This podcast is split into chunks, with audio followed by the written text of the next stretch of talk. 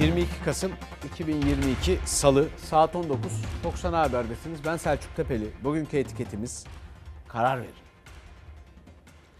Sonra konuşacağız detayını. Şimdi terör örgütünün terör üstü canilik diyebileceğimiz kurbanlarına, terör şehitlerimize veda ettik. Kıymetli öğretmenimiz 22 yaşında Ayşenur Alkan ve 5 yaşındaki yavrumuz Hasan Karataş son yolculuklarına uğurlandılar. Allah'tan onlar için rahmet diliyoruz. Yakınlarına, bütün milletimize başsağlığı diliyoruz efendim.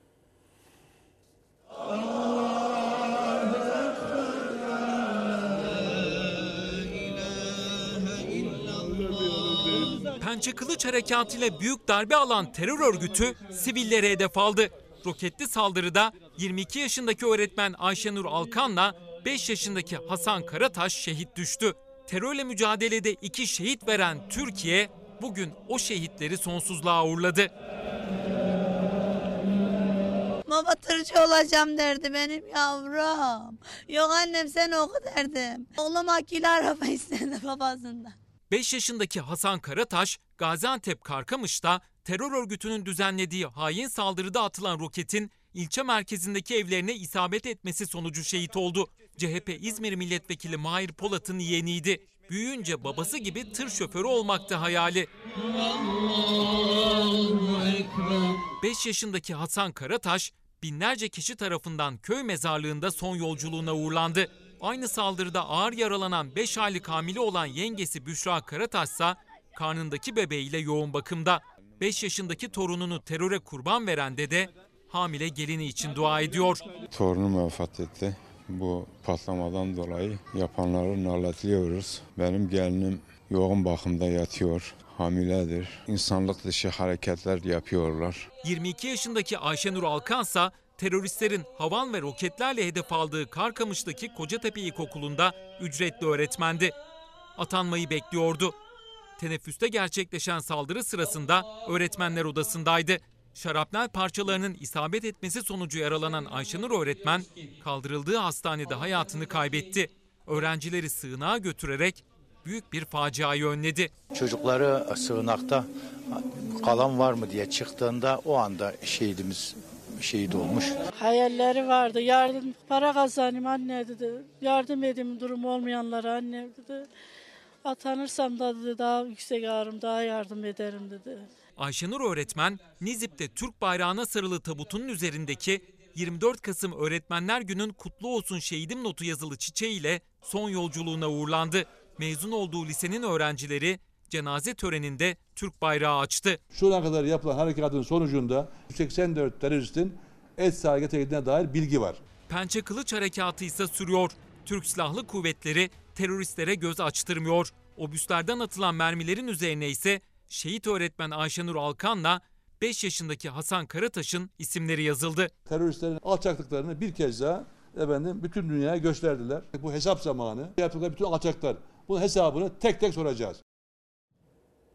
Evet onların üstüne isimlerini yazıyorsunuz. Peki Ayşenur öğretmen, Ayşenur Alkan atanmış mıydı?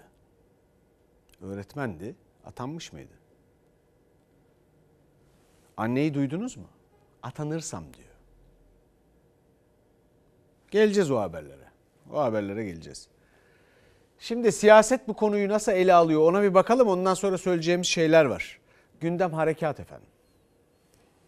Bu teröristlerin her birinin kimliğini, sicilini biliyoruz. Bu teröristleri kimlerin himaye ettiğini, silahlandırdığını çok iyi biliyoruz. PKK-YPK'yi eğitip donatan, para ve silah yardımıyla destekleyen, başta Amerika Birleşik Devletleri olmak üzere fail ülkeler Türkiye'nin karşısındadır. Birisi bir devleti terör odağı diye suçlarken öbürü aynı devletin başkanını karşılıyor. Taziyesini kabul ediyor. Devlet böyle yönetilmez. Cumhurbaşkanı isim vermeden Bahçeli isim vererek Amerika'ya hedef alırken CHP lideri geçtiğimiz hafta Erdoğan-Biden buluşmasını hatırlattı. Amerika'dan Türkiye'nin Suriye ve Irak harekatına karşı açıklama geldi. Terör örgütü YPG için Suriye'deki partnerimiz dedi Amerika Dışişleri Bakanlığı. Türkiye'yi bu tür bir operasyonu yapmaması konusunda uyardık. Suriye'deki partnerimizden de bu tür gerilimleri büyütmemelerini istedik. Türkiye'yi harf oyunlarıyla terör örgütünün ismini değiştirerek teröristlerin yanında kendi askerlerine görüntü verdirerek oyalayacaklarını sananlar için yolun sonu gelmiştir. Türkiye'nin kendi güvenliğini sağlama konusundaki endişelerine anlayış ve saygıyla yaklaşıyoruz. Bunun Türkiye'nin meşru hakkı olduğunu inanıyoruz. Bununla beraber tarafları durumu tırmandırmamaya yönelik adımlardan kaçınmaya çağırıyoruz. 2019'da Soçi'de Rusya ile anlaşma imzalamadık mı? Belli yerlerde Rusya güvenliği sağlayacaktı, terörden arındıracaktı. Rusya operasyona karşı çıkıyor. Rusya'dan gelen açıklamada dikkat çekici. Cumhurbaşkanı Erdoğan'ın Katar dönüşü Soçi mutabakatı kapsamında terör örgütlerine yönelik sözünü tutmamakla eleştirdiği Rusya hem Türkiye'ye hem de Suriye'deki terör örgütüne itidal çağrısı yaptı. Putin'in özel temsilcisi de Türkiye Suriye'de aşırı askeri güç kullanmaktan çekinmeli açıklaması yaptı. Rusya'da PYD'nin büroları var kardeşim. Rusya PYD'yi terör örgütü kabul ediyor mu? Al sana Putin. Hadi çık Putin'e bir ey Putin'de göreyim bakalım. Bu saatten sonra bizim için tek bir ölçü vardır. Tek bir sınır vardır. O da kendi ülkemizin, kendi vatandaşlarımızın güvenliğidir. Bu güvenlik nereden başlayacaksa oraya kadar gitmek en meşru hakkımızdır. Bu çizgi olması gereken yere kadar çekmemize kimse mani de olamaz, karşıda çıkamaz. 5 yaşındaki çocuk sınırlarımızın ötesinden atırılan bir roketle hayatını kaybediyorsa o çocuğun vebali bu devleti yönetenlerin omuzlarındadır. Birkaç gündür uçağımızla, topumuzla teröristlerin tepesindeyiz. En kısa sürede tankımızla, askerimizle birlikte hepsinin de kökünü kazıyacağız. Ölünüzü, dirinizi, her gün birinizi, bir gün hepinizi müstahak olduğunuz sonuçlarla billahi yüzleştireceğiz. Terör konusunda birbirimizi suçlamamız değil, akılcı politikalar üretmemiz lazım. Terörle mücadele ediyorum. Buradan acaba oy devşirebilir miyim? Bu iş o işi değil öyle bakarsanız bunu çözemezsiniz. Bu bir insanlık suçuyla ilgili bir iş. Muhalefetin terörle mücadeleye destekle birlikte uyarıları, Cumhurbaşkanı'nın kara harekatı mesajları, Amerika ve Rusya'nın Türkiye'ye itidal çağrıları açıklamalara böyle yansıdı. Efendim kusura bakmayın ama benim kulaklarıma gelen, benim duyduklarım bir yığın boş laf. Siyaset bu işi nasıl algılıyor? Benim algıladığım bir yığın boş laf. Kusura bakmayın. Bu saatten sonra sizden bu konularda böyle sözler verenlerin o isterlerken şunu düşünmenize gerek olduğunu sanıyorum. Benim haddim değil ama senet imzalasınlar, senet. Senet imzalasınlar. Senet imzalasınlar. Bu iş böyle bitecek, şöyle bitecek diye. Bu ne ya? Efendim, Kremlin sözcüsü Dimitri Peskov, Amerika'nın Dışişleri Bakanlığı sözcüsü Ned Price konuşuyorlar. Bir şeyler söylüyorlar. Kim bu pis herifler ya? Bir yığın boş laf. Sözde bir güvenli bölge var, koridor var, bilmem ne var. Birçok hareket yaptık. Bu memleketin askerleri gitti, savaştı, canını verdi. İnsanlarımız canını vermeye devam ediyor. Şimdi bir seçim öncesi bunların gene bitik anlandı. Nasıl oluyorsa. Nasıl oluyorsa. Her defasında seçim öncesinde bitleri kanlanıyor bunların. Bu teröristlerin, rezillerin. Kimin oyuncağıysalar artık. Gerçi burada konuşamıyoruz. Benim bir yere kadar konuşma hakkım var. Siz onları anlayın. Bakın. Evveliyatına bakın bu işlerin. Ne zaman ne olmuş. Bir bakın yani. Bu terör denen şey korku panik yaratmaya çalışıyor. Demek ki öyle olmaması lazım. Bu terör denen şey fikrinizi, kanaatinizi bir konuda değiştirmeye çalışıyor. Demek ki öyle olmaması lazım. Bu terör denen şey seçmenin zihnini kirletmeye çalışıyor. Demek ki öyle olmaması lazım. Sonra siyasiler de çıkıyorlar boş boş konuşuyorlar. Şöyle olacak böyle olacak. 20 yıl 21 yıl bu iktidar. Ondan önce bir yığın iktidar. Nasıl olur ya? Nasıl bitmez ya? Bu Türkiye'yi küçümsemek demektir ya. Ondan sonra Şimdi geleceğiz oraya da. Efendim siyaset hakikati anlıyor mu, durumu anlıyor mu diyoruz ya. Görüyorsunuz siyasileri işte. Oradan bir açıklama yapılıyor, buradan bir açıklama yapılıyor. Amerika'ymış, Rusya'ymış, şuymuş, buymuş. Ya bu adamların temsilciliği var. Moskova'da temsilciliği var. Kime ne anlatıyorsunuz siz ya? Bayrak dalgalandırıyor bu adamlar. Ondan sonra efendim Cumhurbaşkanı Erdoğan Rusya Devlet Başkanı Vladimir Putin'le görüştü. Alt yazılar bilmem neler. Neyi görüşüyor acaba? Veya Biden'la el sıkışıyor şu bu. Peki devam ediyoruz. Şimdi geliyoruz madalya tartışmasına. Madalya tartışmasına bakalım da devam edeceğiz. Sayın Akar, 2003 4 Temmuz'unda Süleymaniye'de Türk askerlerinin başına çuval geçirme emrini veren Amerika Kara Kuvvetleri Komutanı Orgeneral Raymond Odierno'nun elinden liyakat nişanı aldınız. Bir tek ben mi aldım o ödülü? Yok isterim. Neye, Benimle konuşmayın. neye bağırıyorsunuz? Bağırırım tabii. Bu aziyetin ifadesi. Hayır, senin aptal bir ifadesi. Bir tek benim varım. Türk askerinin başına çuval geçirilmesi emrini veren komutanın taktığı nişan hatırlatılınca öfkelendi. Milli Savunma Bakanı Hulusi Akar. Bu ödülü kimin elinden aldığınız önemli. Türk Silahlı? Kuvvetleri'nin başına çuval geçiren komutandan ödül almışsınız. Kameraya koymuşsun. 2021. Şov yapmak için. Biraz sonra bundan yayınlayacaksın. Oy alacaksın. Ne alırsın böyle oy? Oo. Evet. Siz Genelkurmay Başkanlığı yaptınız bu memlekette. ha? İlk defa küfreden bir Genelkurmay Başkanı'na karşılaşıyor. Milli Savunma Bakanlığı'nın bütçe görüşmelerinde yaşandı bu tartışma. İyi Partili Aytun Çıray 2003 yılında Süleymaniye'de Türk askerinin başına çuval geçirilmesi emrini veren Amerikalı komutanın o olaydan 12 yıl sonra Akar'a liyakat nişanı takmasını hatırlattı. Hulusi Akar'a Genelkurmay Başkanlığı'na giden süreçte o madalyanın payı var mı diye sordu. Bu kişi aracılığıyla verilen ödülü niye kabul ettiniz? Reddetseydiniz sonuçları ne olurdu? Genelkurmay Başkanı olmanızın önünü keserler miydi? Ya Bir tek ben mi aldım o ödülü? Ben... Bak yok isterim. Neye, Benimle konuşmayın. neye bağırıyorsunuz? Bağırırım tabii. Aynı şeyi ciklet gibi çiğniyorsun. Sakız gibi çiğniyorsun. Sayın Bakan- listeye bak almayan yok. Bakanın ses tonu yükseldi. O ödülü almayan yok dedi. Üslubu da sertleşti.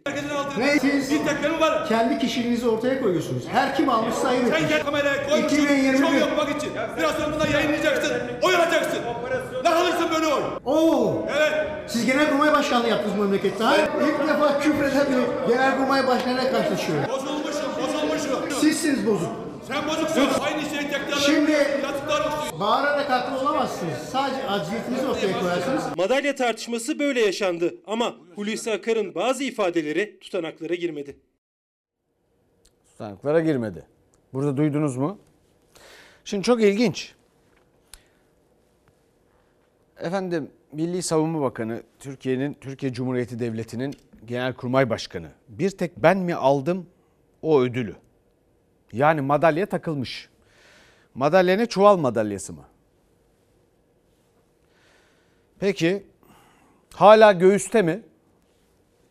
Onunla ilgili başka bir şey duymadık. Tutanağa geçmeyen sözler. Neyse siz bakarsınız yani sözlere. Benim çok fazla söyleyecek bir şeyim yok. Efendim Hulusi Akar ben bakarım ne diyeyim yani. Ne diyeyim. Şimdi gelelim Sisi'ye. Gelelim Sisi'ye. Cumhurbaşkanı Erdoğan e, biliyorsunuz şu ortada Katar emiri var. Efendim burada Sisi Mısır'ın darbeci devlet başkanı. Cumhurbaşkanı Erdoğan. Efendim iki el sıkışıyor. Bir elde üstte. Dün dedim ki ona lüzum var mıydı? Hadi tamam eyvallah şartlar değişebilir tamam. Ama ona lüzum var mıydı? Bilemiyorum siz bilirsiniz onu. Ee, Milliyetçi Hareket Partisi Genel Başkanı Devlet Bahçeli Sisi ile kalmamalı, Esad'la da görüşmeli dedi. Cumhurbaşkanı Erdoğan için. Ee, Cumhuriyet Halk Partisi Genel Başkanı Kemal Kılıçdaroğlu tükürdüğünü yaladı dedi. Mısır'da halkın oylarıyla seçilmiş Cumhurbaşkanı darbeyle indirilirken Birleşmiş Milletler'de bu darbeyi yapan kişi meşrulaştırılıyor. Tükürdüğünü yalamak. Allah kimseye böyle bir şey yaşatmasın. Sayın Cumhurbaşkanımızın Mısır Cumhurbaşkanı Sisi ile Katar'da kurduğu temas doğru bir temastır. Zalim Esed'in dostum Esad'a dönüşmesi an meselesidir. Suriye Arap Cumhuriyeti Cumhurbaşkanı Beşar Esad ile de görüşme vasatı açılmalı. Cumhurbaşkanı Erdoğan'ın Katar'da darbeci Sisi ile el sıkışmasını muhalefet Erdoğan'ın geçmiş sözleriyle eleştirirken geçmişte defalarca Sisi için darbeci diyen Cumhur İttifakı ortağı Bahçeli de Sisi ile kurulan temas için doğru adım dedi. Bir adım da ileri götürerek Esad'la da görüşülmesi gerektiğini söyledi. Geçmiş sözlerinin aksine. Esad katildir, suçludur. Türk milleti gerekirse Şam'a girmeyi şimdiden planlamalı ve zalimleri yerle yeksan etmeli. Yansın Suriye, yıkılsın İdlib, kahrolsun Esad. Recep Tayyip Erdoğan U dönüşü yapıyor. Peşinden Devlet Bahçeli de U dönüşü yapıyor. Bunların yaptıkları zikzakları, U dönüşlerini teker teker yazsan öyle roman değil 24 ciltlik ansiklopedi olur. Bizim de Rabia'mız var. Dört parmak işaretiyle Rabia yapıp darbecilerle asla bir araya gelmem deniliyordu. Ama işte kader. Mısır'daki darbe karşıtı gösterilerin düzenlendiği meydanın ismi Rabia. AK Parti'nin sembolü olarak tüzüğe konuldu. Erdoğan'ın makam odasında, masasında. 2019 yılında New York'ta BM Genel Kurulu'ndaysa liderler için verilen yemekte Sisi'de olduğu için yemeğe katılmamıştı Erdoğan. Ama Katar'da Sisi ile temas sonrası neden yeniden olmasın dedi.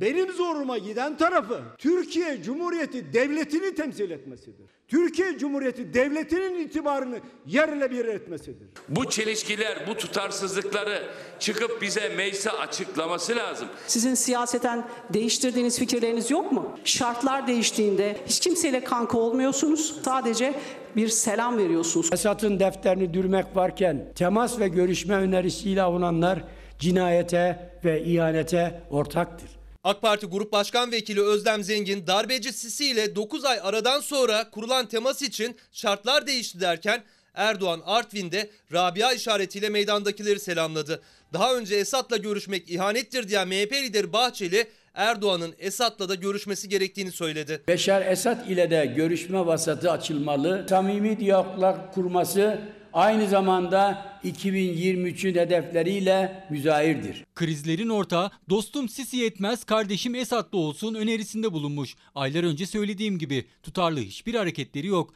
Kavgacı politikaların uğrattığı zararın cevabını vermeden neye göre barış sıralaması yapıyorsunuz? Erdoğan'ın Sisi ile sıcak temasının yankıları sürerken Bahçeli'nin Esad'la da görüşülmeli çağrısı gündeme oturdu.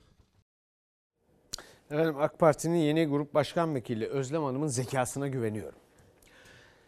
Şartlar değişti diyor. Eyvallah. Ve gerçekten bir şey sormak istiyorum. Yani haddim olmayarak AK Parti seçmeni dahil bu ülkenin seçmenleri adına. Tamam şartlar değişmiş olabilir.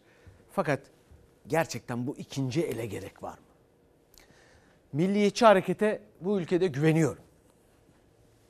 Bu ülkenin dört temel siyasi hareketinden biridir.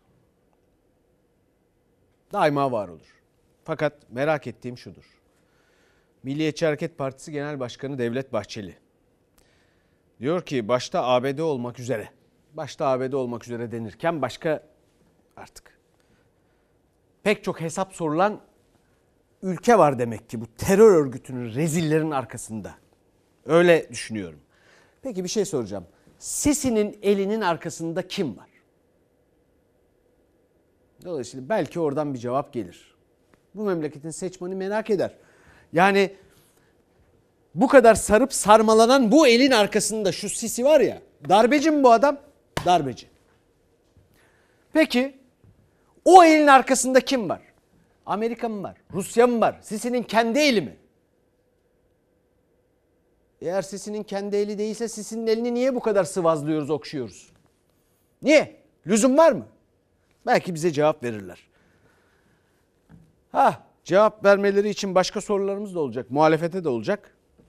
Ama çok üzgünüm size bir şey söyleyeyim. Gerçekten çok üzgünüm. Aha şimdi o soru da geliyor. Çok üzgünüm.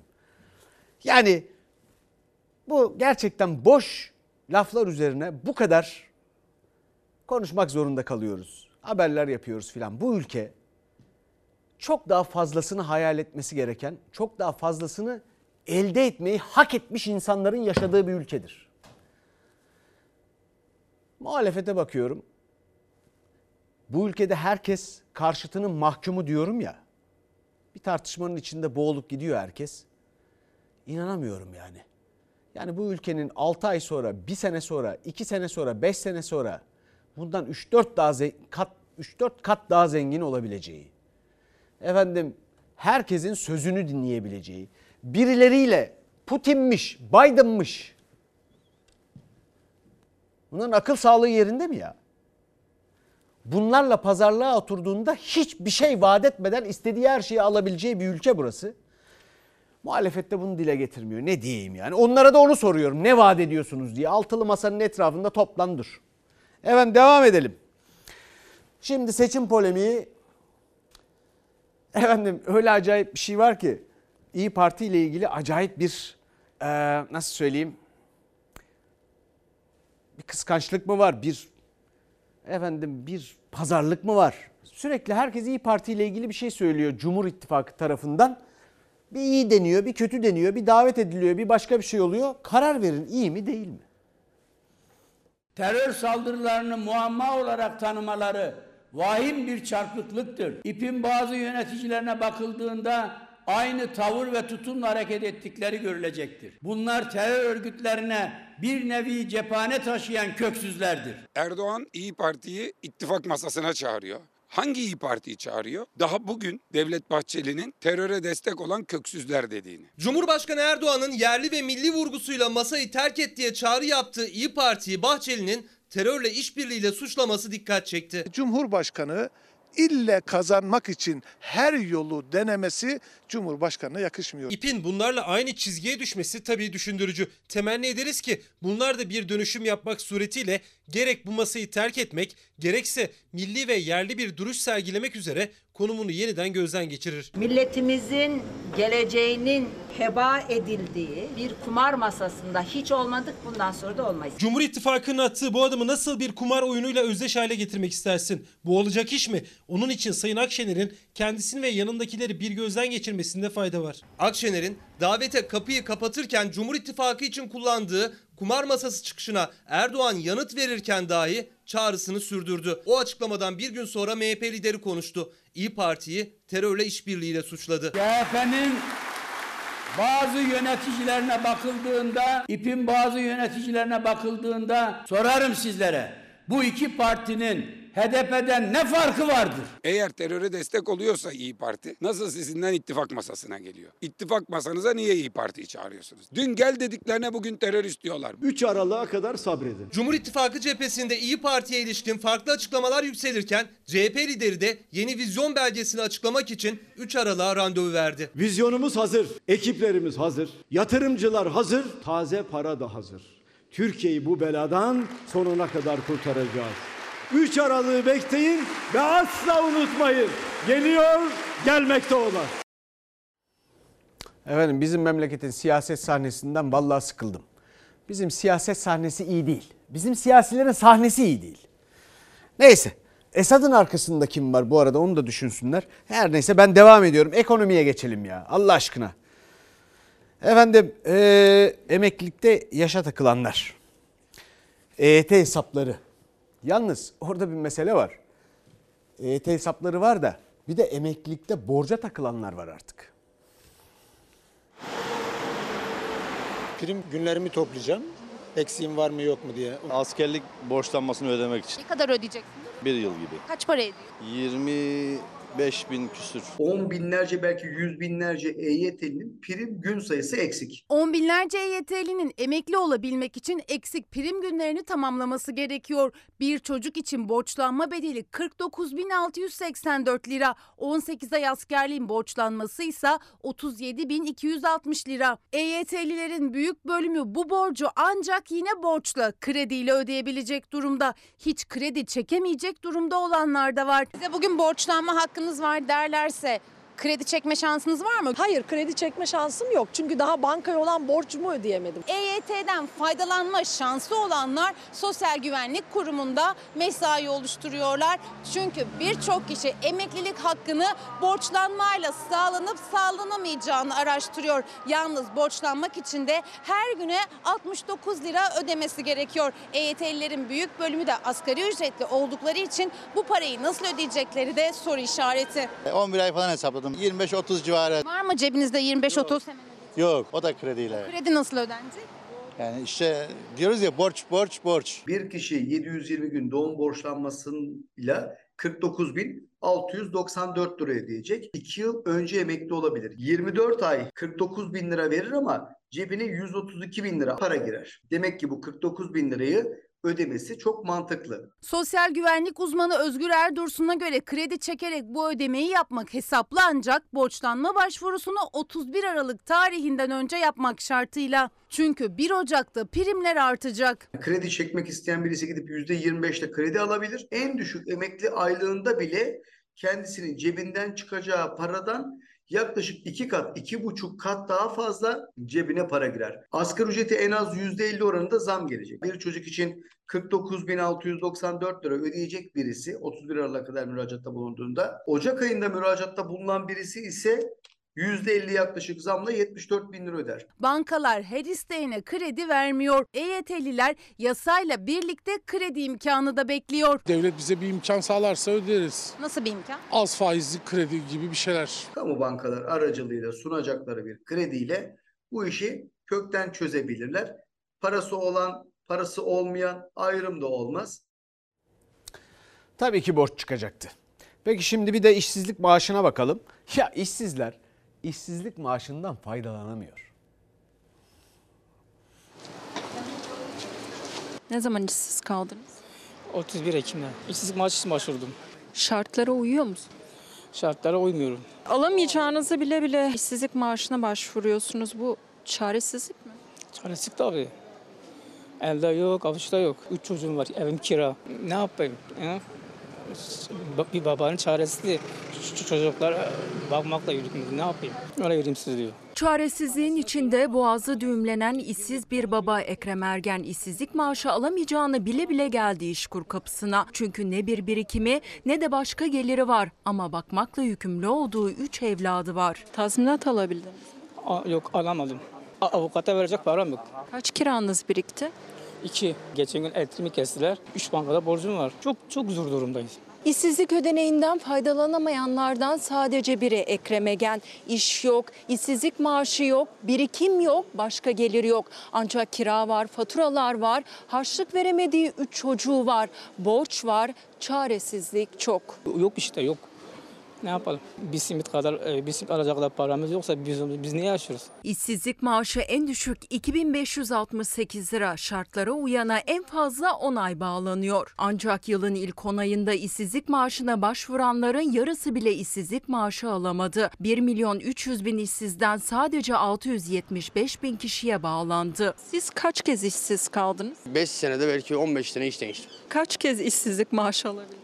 Son 10 yılda bir sefer aldım. Bir işte 3 yıl çalışmadığımız için, çalışamadığımız için, çalıştırmadıkları için işsizlik maaşını hak edemiyoruz. Hiç geliri yok mu? Oğlan da çalışıyordu, o da çıktı işten.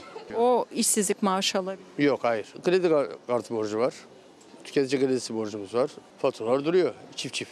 İkişer ikişer fatura. Doğalgaz, elektrik, su hepsi duruyor. Ödeyemediniz. Ödeyemedim. İşsizlik maaşı alabilmenin şartları iki işsizden birini yeni bir iş bulana kadar gelirsiz bırakıyor. İşsizlik fonu ise işsizden çok patrona akıyor. Vahit Deniz de emekli aslında ancak 3500 liralık emekli aylığı yetmediği için işkur kapısında. Çünkü o da emekli olduğu için işsizlik ödeneğinden yararlanamıyor. Ne zaman işsiz kaldınız? 15-20 gün oldu. İşsizlik maaşı için başvurmaya geldim. Buraya geldim ama beni şey yapmıyormuş, kapsamıyormuş. Sebep? Yani sebep emekli olduğum için. Peki ne yapacaksınız şimdi? Vallahi iş aramaya bakacağız. İnsanları mutsuz, insanları darda olan bir ülkenin yöneticilerinin mutluluğunu falan boş verin. Onların mutluluk aradığını zannetmiyorum da. itibarlı olması ne kendi ülkesinde, yurdunda, memleketinde ne dünyanın herhangi bir yerinde itibarlı olması mümkün değildir. Bunu unutmayın. İtibar sizi işleri yönetmeniz için kendilerini değil işleri yönetmeniz için seçmiş insanların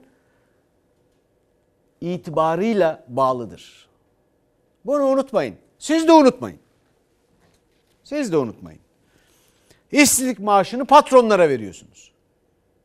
Nerede görülmüş bu ya? İşsizlik maaşını patronlara. Peki.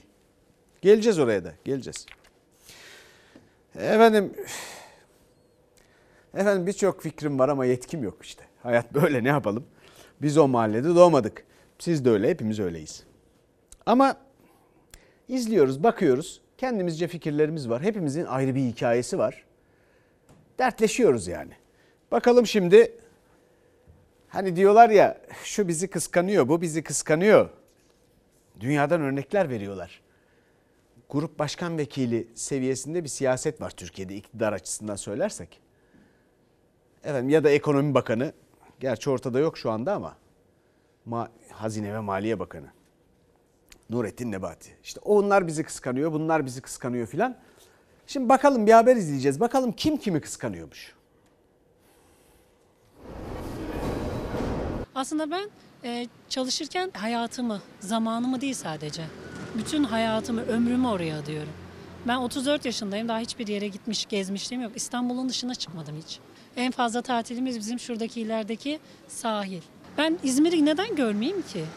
Ben İzmir'i görüyorum ama çalışıyorum. Yanlış anlamayın ben muhasebeciyim. Ama çıkamıyoruz tatile. Sadece çalışıyoruz. Leyla Kuşungöz evli 34 yaşında bir anne, kızı 12 yaşında. Bir tekstil atölyesinde asgari ücretle muhasebecilik yapıyor. Belçika haftada 4 gün çalışmaya başlarken orada mesai 38 saatle sınırlıyken o günde 12 saat yani haftada 60 saat çalışıyor. Sabah 8'de işe gitmek için 1,5 saat önce yola çıkıyor, yürüyor. Üstelik kazandığı temel ihtiyaçlarına bile zor yetiyor. Ben çok uzun zamandan mesela şey kullanmıyorum vesait. Kullanamıyorum mümkün değil. Her gün bir buçuk saat yürüyorum. Ben ona diyorum kızıma ayakkabı alırım, üst baş da alırım. Asgari ücretli beş buçuk milyar maaş alıyor. Benim kiram şu an e, dört buçuk. Belçika'da 38 saat olan bizde 45 saat. Fakat bu 45 saatte fiilen işlemiyor. Çünkü çalışanların büyük çoğunluğu haftada 60 saatten daha fazla çalışmak zorunda kalıyor. Yaşam kalitemiz yok. Ben siyah zeytini yemiyorum. Geçen gün aklıma o geldi.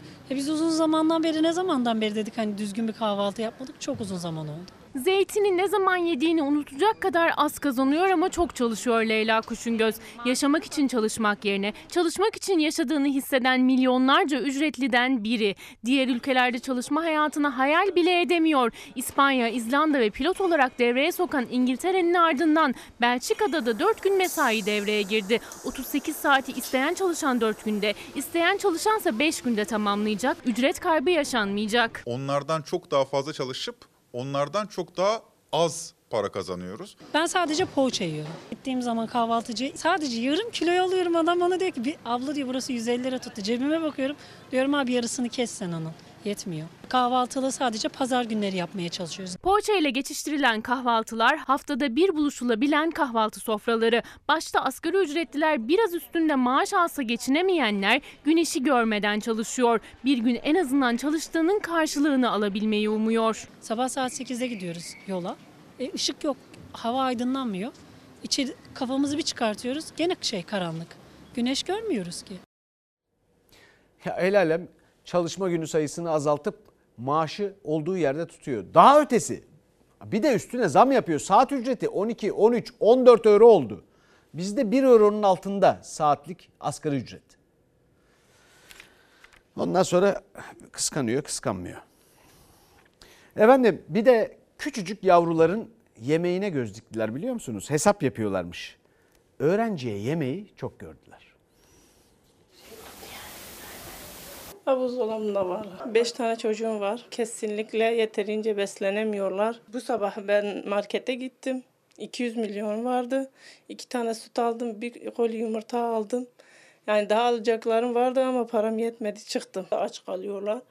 Eve gelir gelmez anne açız anne ne yaptın? Anne de bir şey yapmak zorunda. 200 lirasıyla eskiden haftalık alışverişini yapabiliyordu. Artık süt ve yumurtaya birkaç temel gıdaya ancak yetiyor. 40 yaşında 5 çocuk annesi Emine Kızılkaya. İkisi üniversiteye, ikisi liseye, en küçüğü de ilkokula gidiyor çocuklarının. Çocukları eve aç geliyor. Mecburen öğün atlıyorlar. Saatlerce bir şey yemeden duruyorlar. Bu son bulsun diye veliler devlet okullarında ücretsiz öğün istiyor ama Milli Eğitim Bakanlığı fayda maliyet analizi yapıyor. Milli Eğitim Bakanlığı'na bağlı resmi örgün eğitim kurumlarında yürütülecek ücretsiz okul öğle yemeği programının fayda maliyet analizinin yapılması amaçlanmıştır. Benim bir tane oğlum astım hastası. Şu anda grip olmuşlar. Çocuklar hasta sütten başka zaten bir şey içmiyorlar. En azından dedim hani süt ısıtayım vereyim onları. Dedim çorba gibi bir şey yapayım çocuklara. Hepsi hasta şu anda. Yani bu haftanın içinde biz beş kere doktora gitmişiz. Hepsi vitamin diyor. Bir kilo mandalina 20 lira, 25 lira. Hiçbir şey alamıyorsun. Gerçekten artık isyan ediyoruz. 5 lira bile kalmadı bende. Fatih'in dar gelirli mahallelerinden birindeyiz. Bu eve giren aylık asgari ücret yani açlık sınırının da altında. Buzdolabına baktığımızda ise temel gıdalardan sadece süt ve yumurta var. Eskiden her sabah herkese ayrı ayrı yumurta yapıyordum. Ama şimdi yapamıyorum. 72 lira olmuş. Biraz onunla süt karıştırıyorsun. Varsa e, şey omlet şeklinde yapıyorum. Biraz patates varsa üstüne kırıyorum, karıştırıyorum. Hani herkes biraz faydalansın. En azından mahrum kalmasınlar. Yumurta en temel gıda ancak 5 çocuğunun her birine ayrı ayrı yumurta bile veremiyor Emine Kızılkaya. Mahrum kalmasınlar diyor. Bakanlık fayda maliyet analizi yaparken çocuklar aç kalıyor. Herkes diyor ya bayramdan bayrama hani kurban eti geliyor. O da yok bizde. Hani bütün komşular bizim durumumuzda olduğu için o da yok bizde. Dün okuldan gelirken yolda anne diyor e, inşallah diyor çıtır tavuk yapmışsın. E, çocuk bana bunu deyince benim içim hani biz diyoruz eğitim, sağlık her şey ama e, gerçekten açlık her şeyden önce geliyor. Eğitim ve sağlık bir ülkenin geleceği ancak fayda maliyet analizine tabi. Ben dolabımı açıp da göstermek istemezdim kimseye. Rencide oluyorum ben de. E çünkü eşim çalışıyor. Kızım şimdi aradım. Anne diyor yapıştırıcı al ayakkabım yırtılmış. Ya bu çocuklar gençtir. Bu çocukların canı bir şey istiyor. Ama alamıyoruz, yapamıyoruz.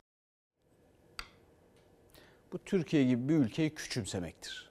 Ben bu ülkenin Milli Eğitim Bakanı'nın yerinde olsam yönettiğim bakanlık çocuklara bir öğün küçücük çocuklara bizim yavrularımız evlatlarımız bir öğün için fayda maliyet hesabı yapıyoruz gibi cevap yazsa utanırdım. Utanırdım yani. Bu ülkenin kıymetli velileri patron sizsiniz. Bunu görmüyorsanız evlatlarınıza hesap veremezsiniz. Fayda maliyet hesabı denen şeyi görmüyorsanız evlatlarınıza hesap veremezsiniz. Evet ana baba hakkı diye bir şey var. Yalnız şunu unutmayın. Evlat hakkı diye de bir şey var yani.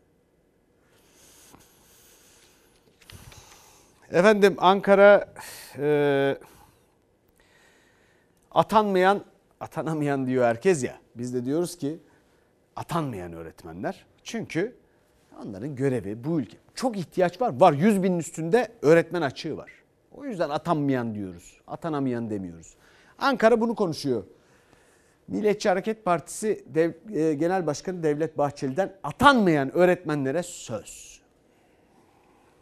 Sözleşmeli öğretmen, ücretli öğretmen hepsini kadrolu öğretmen yapacağız. Atanamayan hiçbir öğretmen bırakmayacağız. 24 Kasım Öğretmenler Günü'ne iki gün kala liderlerin sözleri muhalefet yıllardır atama sözü veriyordu ama MHP lideri Bahçeli de atanmayan öğretmen kalmayacak dedi. Yalvarıyoruz size ne olur yalvarıyorum lütfen. Ek 40 bin atana. İhtiyacımız neyse bu ihtiyacımız. Açık var. Yok. Ama size fazlalık var. Cumhurbaşkanı Erdoğan atama isteyen öğretmen adaylarına eksik yok fazlalık var demişti bir yıl önce. Daha bir hafta önce Hatay'da da Milli Eğitim Bakanı'nın atama bekleyen öğretmene tavrı büyük tepki çekmişti.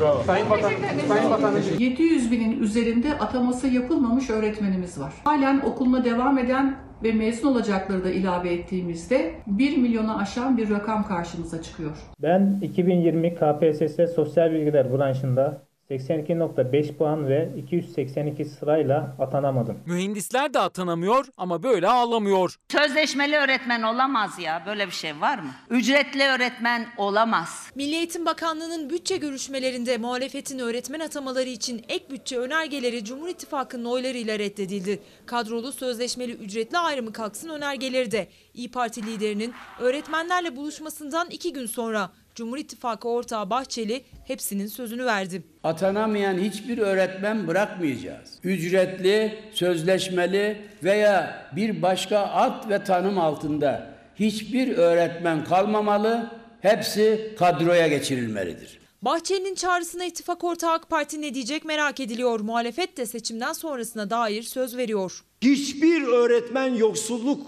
sınırının altında aylık almayacak. En büyük kaynağı eğitime ayıracağız. Ankara Büyükşehir Belediye Meclisi. Vah vah. Aslinin gerileri ne olmuş? Bakalım. Bu rakamlarda bir kuruş hata varsa ben namussuzum. Abi bu kadar söylüyorum. Direkt söylüyorum. Ola 5 milyon 85 abi. Topla abi sen topla abi. Biz topladık orayı. Tamam özür dilerim yanlış olmuş. Oğlum evlat niye düzeltmedin onu? AK Partili meclis üyesi rakamlarımda tek hata varsa namussuzum dedikten birkaç dakika sonra rakamlarda hata olduğu ortaya çıktı. Tamam. Ay, toplama hatası olmuş. Siz şu rakamlara bakmayın abi. Şuna bakın. Benim dediğim buradan çıkartın. Mazot %117 oranında artmış. Asgari ücret %81 oranında artmış. Hiç zam gelmese 2023 yılında 2,5 milyar lira sadece elektrik parası ödeyeceğiz. Ankara Büyükşehir Belediye Meclisi'nde bütçe görüşmelerinde AK Parti'nin önergesiyle suya yapılan %50 indirim gündemdeydi. Mansur Yavaş elektrik ve doğalgaza gelen zamlarla girdi maliyetlerinin artmasına dikkat çekerken AK Partili meclis üyesi Metin Akdemir çıktı kürsüye. %82'si düşük tarifeden kullanıyor. Sosyal yardım alanlarda 1 liradan kullanıyor. Kime bu su pahalı geliyor? Havuzlarını dolduranlara. Geliriniz 4 milyar 799 milyon. Gideriniz de 4 milyar 745 milyon. Abi gelir fazla. Zarar yok. Bu rakamlarda bir kuruş hata varsa ben namussuzum. AK Partili üye çok iddialı konuşuyordu. Ama daha ilk dakikada rakamlarında hata olduğu ortaya çıktı. Ola, Burası 5.85 diye o da yanlış. Neresi abi? Siz şu rakamlara bakmayın abi. Şuna bakın. Benim dediğim buradan çıkartın. Hadi özür dilerim. Tamam özür dilerim. Yanlış olmuş. Oğlum evlat niye düzeltmedin onu? Ya Ankara Büyükşehir Be- Belediyesi meclis üyesi Metin Akdemir'e kızamadım yani. Ya ne diyeyim? Ya ne diyeyim yani? Evet. Peki Aleyna'nın yaşam savaşı. Geçen sefer de 40 gün yatmış herhalde bilmiyorum. Başka anneler yanmasın. Başka annelerin canı yanmasın diye haykırdı döndü Çalboğazlı. Biricik kızı Aleyna Nur Gökçe yaşam mücadelesi veriyor hastanede. Durumu da çok kritik. Aleyna'ya çarpan sürücü 14 yıl önce de bir kadına çarparak ölümüne neden olmuştu. Hak ettiği cezayı alsaydı Aleyna'nın annesi belki de bu gözyaşlarını dökmeyecekti. 14 gündür şu aracım benim burada ve onun içinde yatıp kalkıyorum. Bir kere eve gittim geldim duş aldım. Buradan da ayrılamıyorum. Ehliyetsiz ve alkollü direksiyon başına geçen Sezer H. makas atarak yolda ilerlerken kontrolünü yitirdi. Evine giden 21 yaşındaki Aleyna Nur Gökçe'ye çarptı. İstanbul Esenyurt'taki korkunç kazada ağır yaralandı talihsiz genç kız. İki haftadır hastanede yaşam mücadelesi veriyor. Ailesi bir an olsun hastaneden ayrılmadı. Annesi babası gözyaşları içinde Aleyna'nın gözlerini açması için bekliyor. Doktorun yanından geldim. Kötüye gidiyor. Sadece umut bağlıyorum Allah'a. Kazadan sonra serbest bırakılan sürücü tepkiler artınca tutuklandı ama Aleyna'nın ailesinin içi bir türlü soğumuyor. Nedeni de 14 gün önce kızlarına çarpan sürücünün daha önce başka bir kadına çarparak ölümüne neden olması ve kısa sürede serbest kalmasıydı. Yani bu şahıs makas atarak giderken arabanın kontrolünü mü kaybediyor? Yani yayaların arasına dalıyor. Tesadüfen benim kızıma çarpıyor. Aleyna'nın ailesinin tek istediği sürücünün cinayete teşebbüs suçundan yargılanarak hak ettiği en üst cezayı alması ve kızları Aleyna'nın iyileşmesi. Yani artık bu kaza mıdır, cinayet midir siz değerlendirin yani. Kaza değil yani bu normal asfaltta kaza yapmıyor bu vatandaş. Yayaların içine giriyor. İçeriden çıkmasını istiyorum ben. Çünkü bu kaza değil.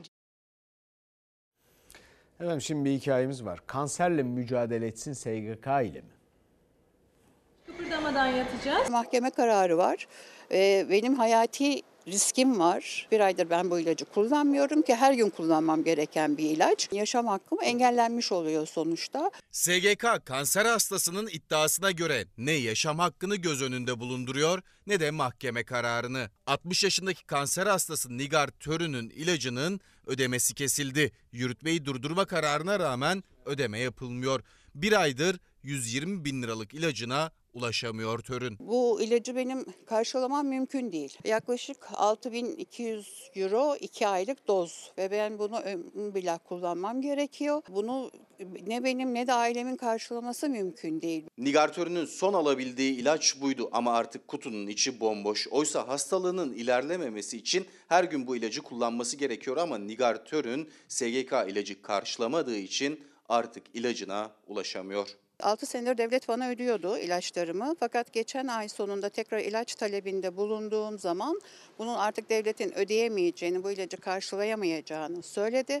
Nigar Törün 34 yıl nükleer araştırma merkezinde memur olarak çalıştı. Hastalığının sebebi de aslında yaptığı işti. 6 yıl boyunca hiçbir sorun olmadan ilacı SGK tarafından karşılandı. Ama bir ay önce SGK 120 bin liralık ilacın ödemesini kesti. Yılda 720 bin lira tutan ilaç için Nigar Törün dava açtı. Yürütmeyi durdurma kararı verildi. Yani mahkeme dava sonuçlanana kadar SGK ilacı ödemeli dedi. Doktor raporu da ilacın hayati olduğunu söylüyordu. Hastanın tedavi yanıtının kaybolması durumunda hayatı söz konusudur. Davada yürütmeyi durdurma kararı alınmış olmasına rağmen bununla ilgili hiçbir işlem tesis edilemedi. Hayatımı zorlukla sürdürebilecek kadar bir maaş alıyorum. Yani böyle bir şeyi karşılamam mümkün değil yani. Hem doktoru hem de mahkeme kararı o ilacın kullanılmamasının telafisi güç sonuçlar doğuracağının altını çizdi ama SGK henüz bir adım atmadı. Kanser hastası Nigar Törün mahkeme kararının uygulanmasını ve ilacına kavuşabilmeyi bekliyor. Her gün her gün bir tablet almam gerekiyor. İlacımın hayati önem taşıdığına dair doktorumun da yazısı var. Başka hiçbir yolu yok yani. Bunun tek yapılabilecek şey bu. Yani başka bir tedavi yolu yok yani. Reklamlardan sonra bir dakika bölümünde karar vereceğiz efendim. Bu güzel büyük ülkenin kıymetli insanları. Birçok konuda karar vermelisiniz. Hayatta öyle zamanlar olur. Oluyor. Siz karar vermezseniz kimse karar veremez. Patron sizsiniz. Karar verin. Yarın görüşmek üzere. İyi akşamlar. toprağına Bin can feda bir tek dostuma. Her köşesi cennetin ezilir yerler için bir başka